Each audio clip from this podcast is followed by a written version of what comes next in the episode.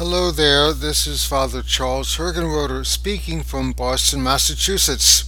Today I would like to reflect on our International Week of Prayer for Christian Unity, which begins this January 18th, continues until Saturday, January 25th. This week of prayer for Christian unity has been going on for over 100 years. During these eight days, Christians around the world have taken part in an active in an octave of prayer for visible Christian unity by observing this octave for Christian unity each year, Christians move towards fulfilling Jesus' prayer at the Last Supper, that they all may be one. The theme of this year's week of prayer for Christian unity has been prepared by the Christian churches on the island of Malta. On February 10th, many Christians on the island of Malta celebrate the feast of the shipwreck of St. Paul.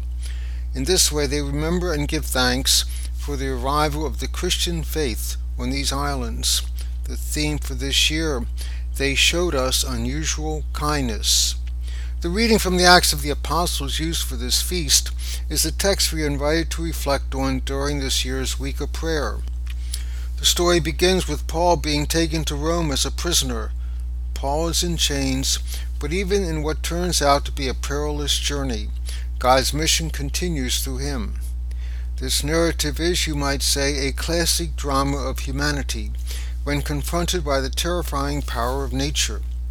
During Paul's journey, the passengers on his boat are at the mercy of the forces of the seas beneath them and the howling storm that rages around them. These forces of nature take them into an unknown territory where they are lost and without hope.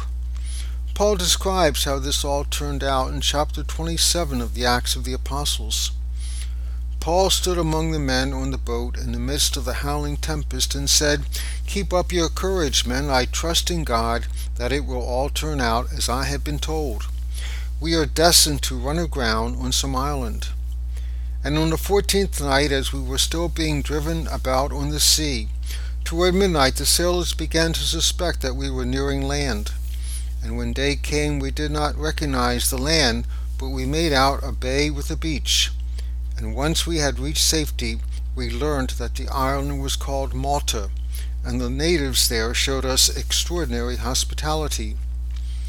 Drawing a parallel to our present day realities, many people also today face the same terrors on the same seas that St. Paul experienced this horrible storm and subsequent shipwreck.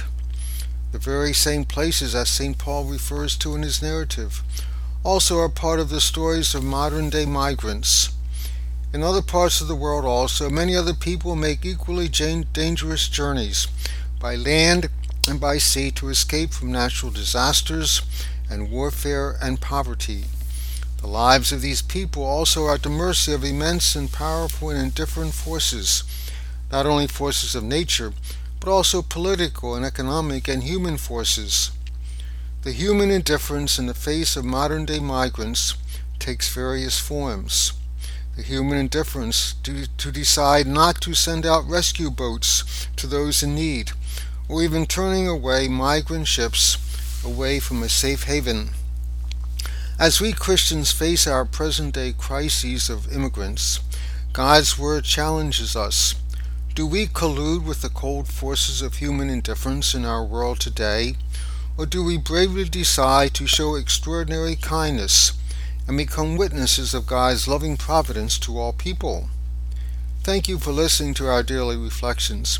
If you have any comments, positive or negative, please send them to mary at redemptorist.net, mary at redemptorist.net, and have a wonderful day.